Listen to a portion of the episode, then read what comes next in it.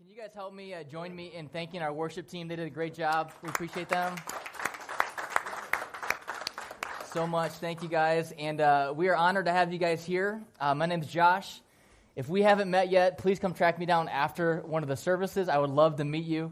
Um, Evident is a, is a family, right? Uh, we are a growing family. So uh, we, are so glad that you're a part of that family. Uh, we have people joining us online. We're glad they're a part of our family as well. So, how you guys doing? Good? All right, good. I'm glad. That, that, helps me. It helps me as a pastor. Uh, I'm very excited uh, to be in week two of our series called From Stressed to Blessed. Does that sound good? Just take a deep breath. Just go, ah, just, just feels good. We're talking specifically about the challenging topic of how God wants us to move from stressed in our finances to blessed in our finances. Anybody feel any financial stress ever at all? Right? If you're not raising your hand, I know that you're stressed financially. Yeah. Uh, so we want to talk about how God wants to help us. And so in this series, we're talking about three uh, basic key commitments that if you will make and live out these three commitments, God will do amazing things to give you joy and peace in your finances. And uh, so uh, recently, my wife and I have been going to the gym. Can you tell? All right, all right. I can. Yeah, okay. All right, a little bit of work still to do. Uh, all 150 pounds soaking wet. So, um, but we love the atmosphere of this gym that we've been going to. I don't know if you've ever gone to a gym before and people are just like really sad to be there you know, just like they're just depressed, like I don't want to be here kind of a thing.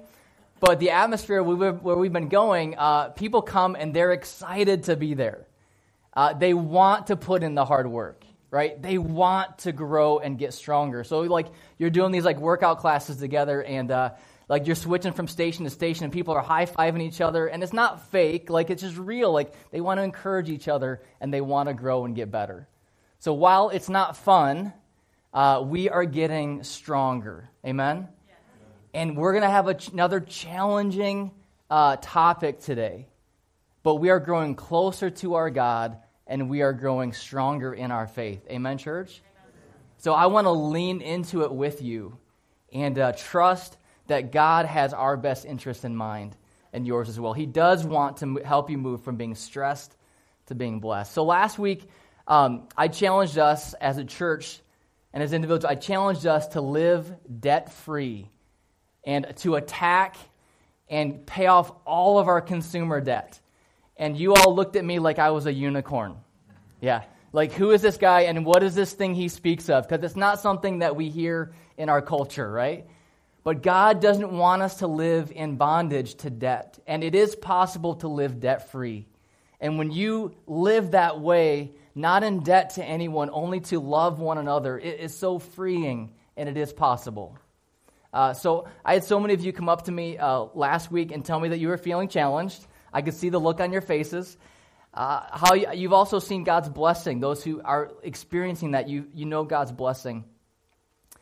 And uh, many of you are being challenged to take that step, and I'm proud of you for that. That's awesome.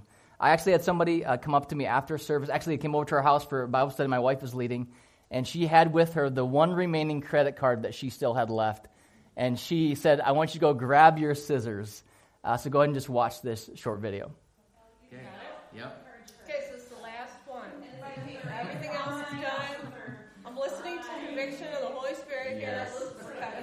Right. there it goes. Yes, yes. All right, so can we give Stephanie a hand? she's, she's responding to the Holy Spirit. She's saying, I don't trust in Visa, I trust in my God. Amen? So sometimes that can be a security blanket. Sometimes our credit cards can be a security blanket, and they allow us to be undisciplined. They allow us to not be focused, and we're going to challenge ourselves to do things differently. So today, I'm going to give you another challenge, and it's this I want to challenge you to commit, to tithe 10% of your income to God through Evident Church. I feel it with you, all right? I do. I know as soon as we start talking about this kind of thing, like there's a, there's a, a tension that exists. And there's some people in the room who are skeptical and say, Oh, I understand. This is a series uh, for the church to get more of my money. And I promise you, nothing could be further from the truth. Nothing could be further from the truth. God wants to bless you. God wants to do things in your life. I spoke on this topic back in November. Uh, you can go back and listen to that message. I would encourage you to do that. I spoke about some other aspects, some commonly asked questions. But God truly does want to bless you. Do you believe that? Yeah. God truly does have your best interest in mind. Um, the, key, the keyword study Bible says the Greek word translated blessed is markoria. Don't try to say that five times fast. Uh, in the New Testament, it means this to be fully satisfied.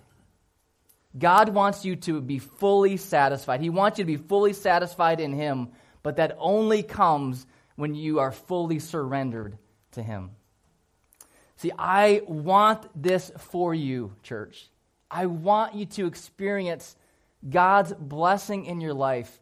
But I promise you, it only comes when you surrender everything to Him, including your finances. Surrender your finances to God. And one of the questions that comes up as we talk about generosity and giving is this question. I want you to think about this question Are you a generous person? Are you a generous person?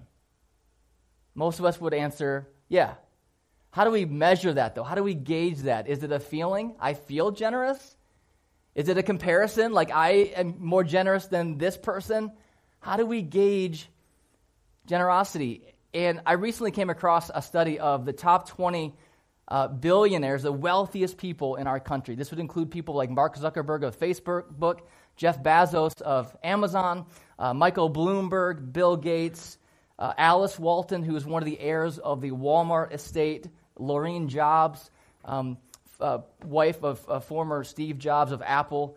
And they studied uh, the, the, the, generosity of the wealthiest people um, in our country. And it's amazing. Uh, while they give millions and millions and millions of dollars, according to percentage of their wealth, they give less than 1% of their wealth. Is that generous? What about us? The average American gives, on average, uh, 2% or less of their income. It's no different for Christians. Is that generous? So if you, if you look at that a different way, 2% we're giving away, but what's happening to the other 98%? Who's that being spent on? Ourselves, right? Is that generous? We have to ask ourselves is that what generosity looks like? Is that what the heart of God is for his people? If I have $100, here, you have two, and I'm going to take the other 98. I believe that God has something different in mind. See, the Bible teaches a principle called tithing. The word tithe is a Hebrew word meaning tenth, and it's a biblical guide to giving and generosity for God's people. There are basically five key passages on this topic of giving. There's many more, but the key ones are Genesis 14, which is the first example of tithing. Um, Haggai chapter 1, in which God challenges uh, people to look after the priorities of God in their finances and not their own priorities. Malachi chapter 3, specific teaching on tithing. Matthew 23, Jesus affirming this principle. And 2 Corinthians 8 and 9, special offerings and generosity for the, the people of God.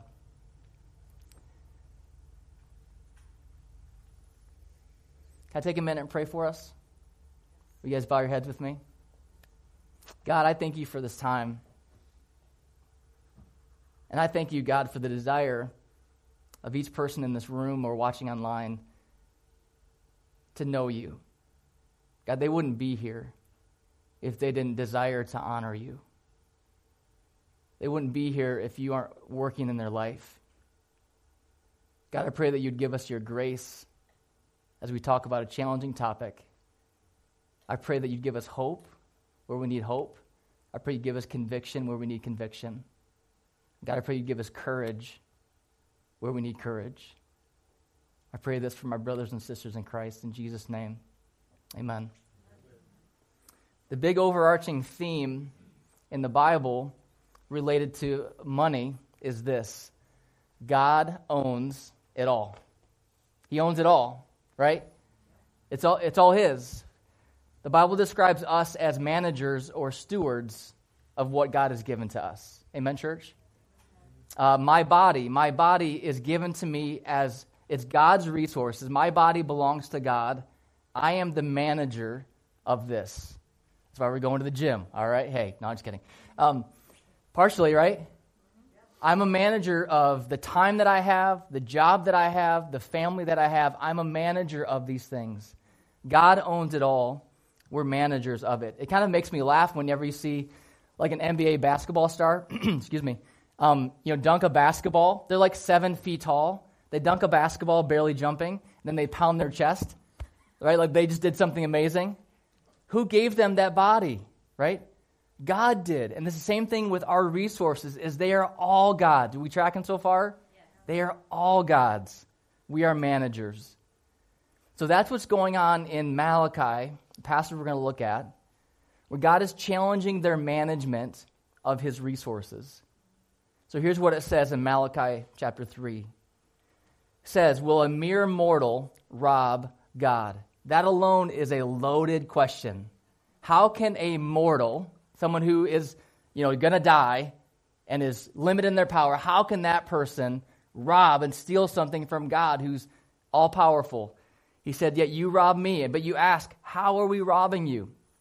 In tithes and offerings, you're under a curse, your whole nation, because you are robbing me.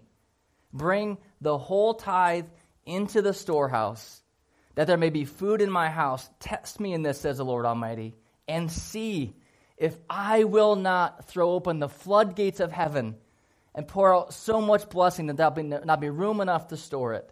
I will prevent pests from devouring your crops, and there will be, um, and the vines in your fields will not drop their fruit before it's ripe, says the Lord. Then all the nations will call you blessed, for yours will be a delightful land, says the Lord Almighty. So, what I, want to do with you for the next few minutes is just share with you uh, four core convictions about this principle and how it applies uh, to your life. All right? So here's the first one I believe this with all my heart. I believe that tithing is to be the starting point for Christian giving. Now, let me just give some clarity. Uh, tithing is an Old Testament principle, and we are not bound by the law any longer. We are saved by grace. Can we just say amen to that? We are not saved by what we do. Take a deep breath. Thank you, Jesus. He died on the cross for our sins. But this principle continues on from Old to New Testament as a starting point for generosity. Um, this is the, the floor and not the ceiling of Christian generosity. Um, Jesus said this in Matthew chapter 23. He said, Woe to you, teachers of the law, and you Pharisees, you hypocrites! You give a tenth or a tithe of your spices, mint, dill, and cumin but you've neglected the more important matters of the law justice, mercy, and faithfulness. Here's what he says You should have practiced the latter, which is uh, justice, mercy, and faithfulness. What does he say? Without neglecting the former, which is what? Returning the tithe to God. I'll be honest with you, what I usually find is that anyone who wants to dismiss tithing as something that is not for us today usually use it as an excuse to give less than what even the Old Testament talked about. In the Old Testament, uh, we're in this idea of grace. Grace always goes beyond what the law talked about. Let me just give some examples. So the Old Testament talks about adultery. It says don't commit adultery. But Jesus says don't even have a lustful thought in your heart toward another person. Right? The Old Testament says don't murder. What does Jesus say in the New Testament? Even hatred is the same thing as murdering. So the Old Testament principle is returning a tithe to God. So in the New Testament, we would never expect that generosity looks like something less than that. We'd always expect it to be something more. So we're not bound to a specific number, but I do think that that is a starting point and a guide for Christian giving. So for those who are who aren't tithing, we're challenged to get there. And for those who are, You haven't crossed the finish line. You're challenged to give more, right? See, here's what I discovered about myself, too that we serve a generous God, but many of us are asking the wrong question in our hearts.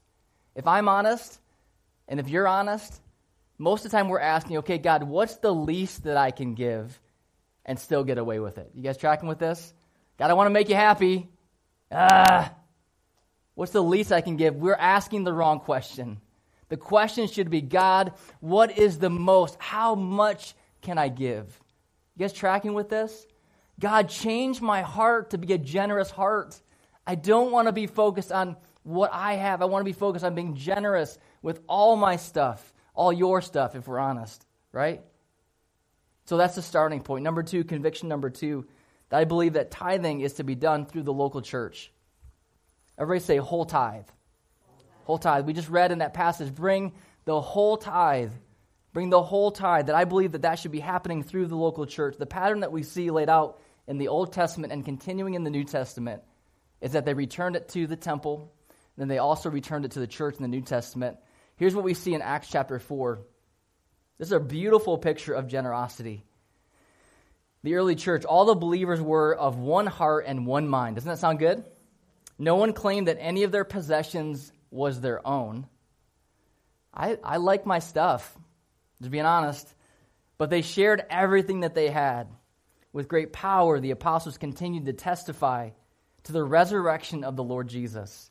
God's grace was so powerfully at work in them that there was no needy persons among them. Does that sound good? And it didn't take the government to do it, right? It's the people of God taking care of needs. For from time to time, those who owned land or houses sold them. They brought the money from the sales and they put it where? at the apostles' feet, the church leaders' feet, and it was distributed to anyone as he had need. Here's an example Joseph, a Levite from Cyprus, whom the apostles called Barnabas. He had a nickname. What was his nickname? You guys reading the, is on the screen? Am I moving too fast? Are you guys falling asleep? Is it too hot in here? What do you want from me? Okay. Yeah, double espresso. So he had a nickname, Son of Encouragement. Here's what he did. Um, it says that uh, he sold a field he owned and he brought it brought the money where and put it at the apostles' feet. So that's the pattern we see is that people collect their resources together. They're entrusted to those who will help distribute those to those who have needs. Matthew 16, verse 18, Jesus said this about the church. He said, I will build my church, he says, and the gates of hell will not prevail against it. I'm putting my money there. Does that make sense? There's one organization that Jesus says will not disappear, and that is the church. So it's great to give to other organizations. Praise God for that. But I want to invest in what Jesus says will not ever end. You guys tracking with me? I want to invest in something that's making an eternal difference. When we return the tithe to God through the local church, here's what happens ministry happens. The Bible is preached and taught. People's needs are met. We have a place to gather together. This doesn't happen without people's generosity. All of this happens because people give.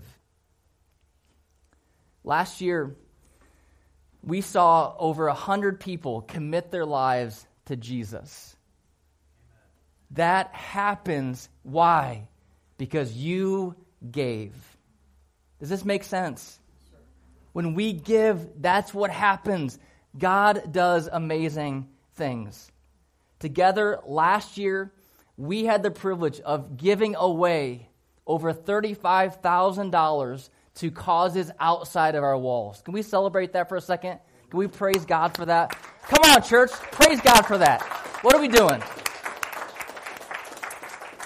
This matters, right? These are this is making an eternal difference. This matters for the kingdom.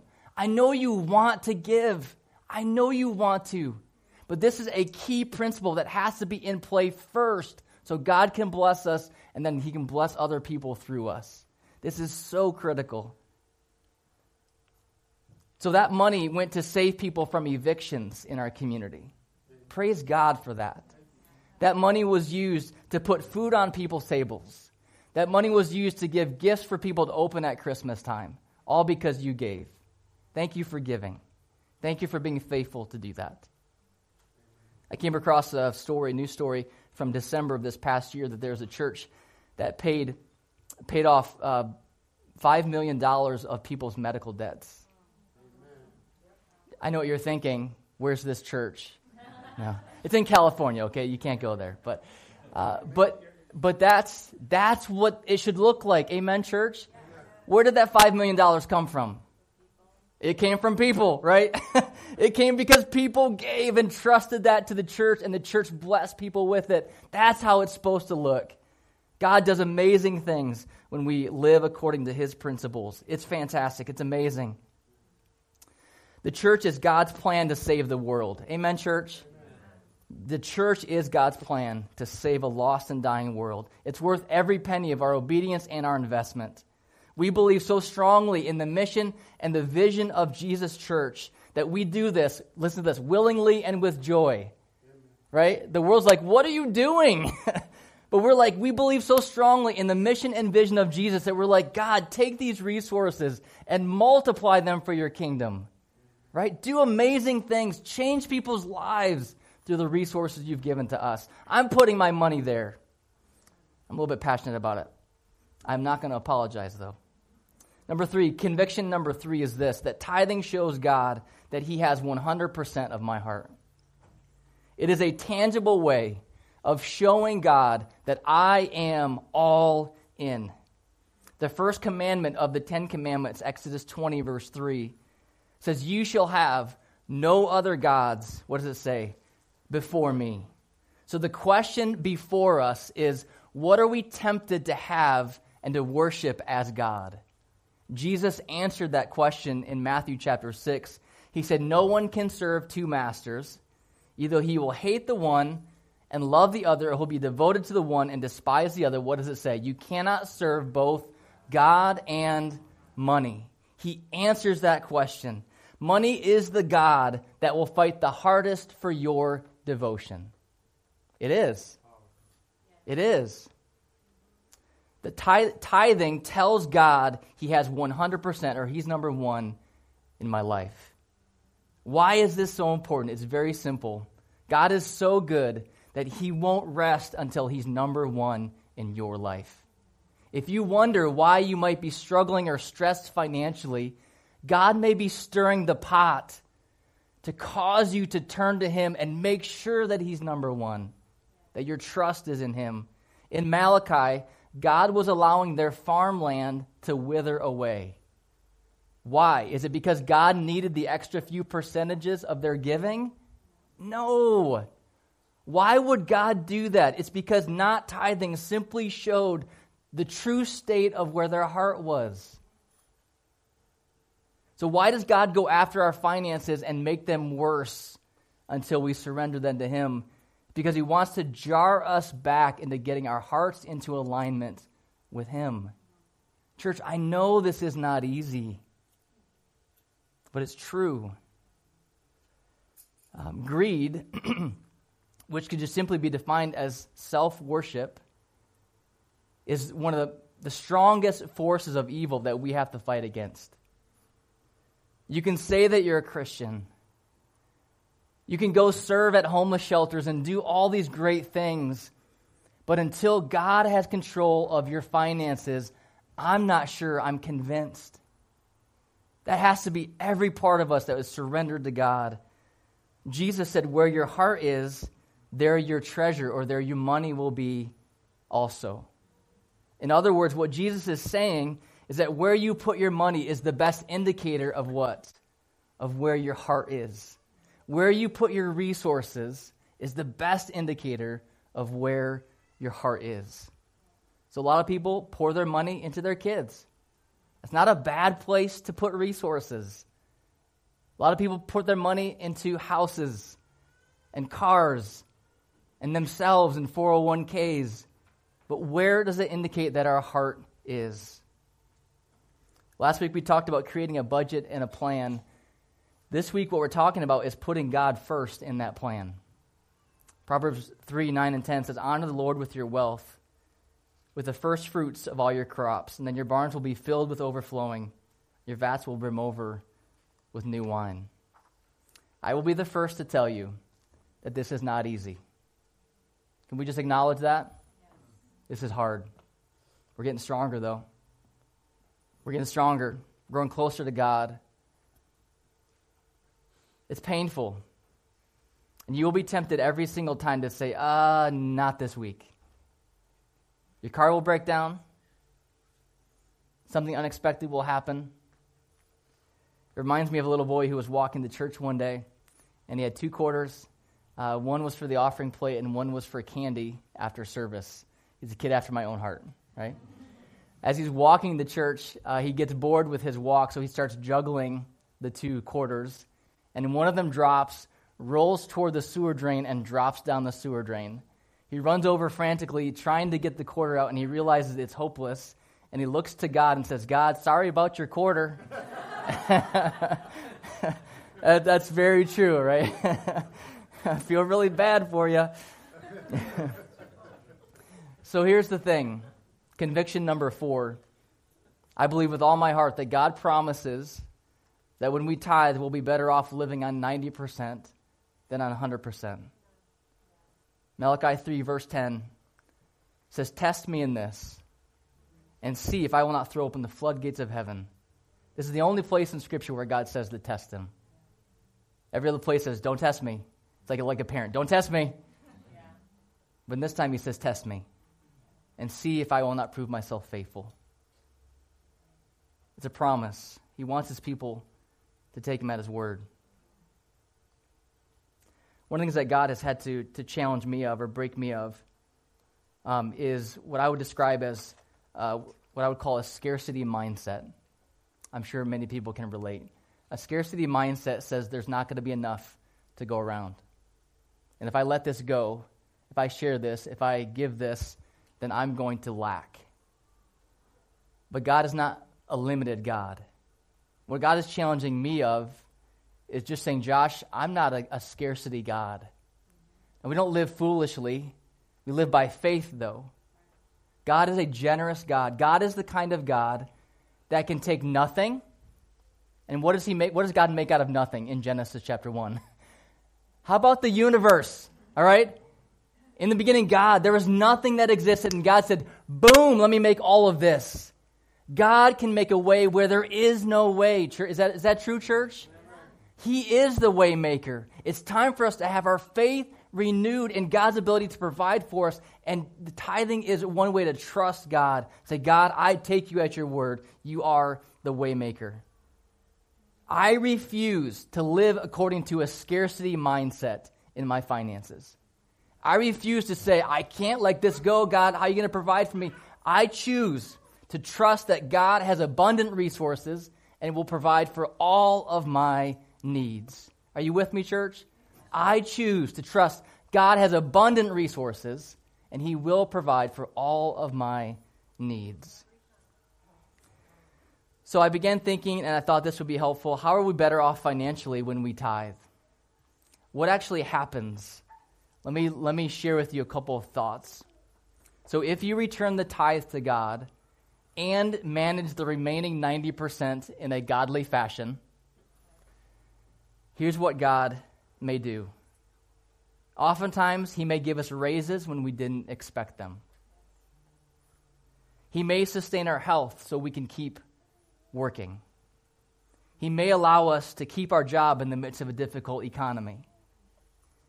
I like this one. He may cause us to lose our job, so we'll get a different job that might be even better. God may help us to curb our spending impulse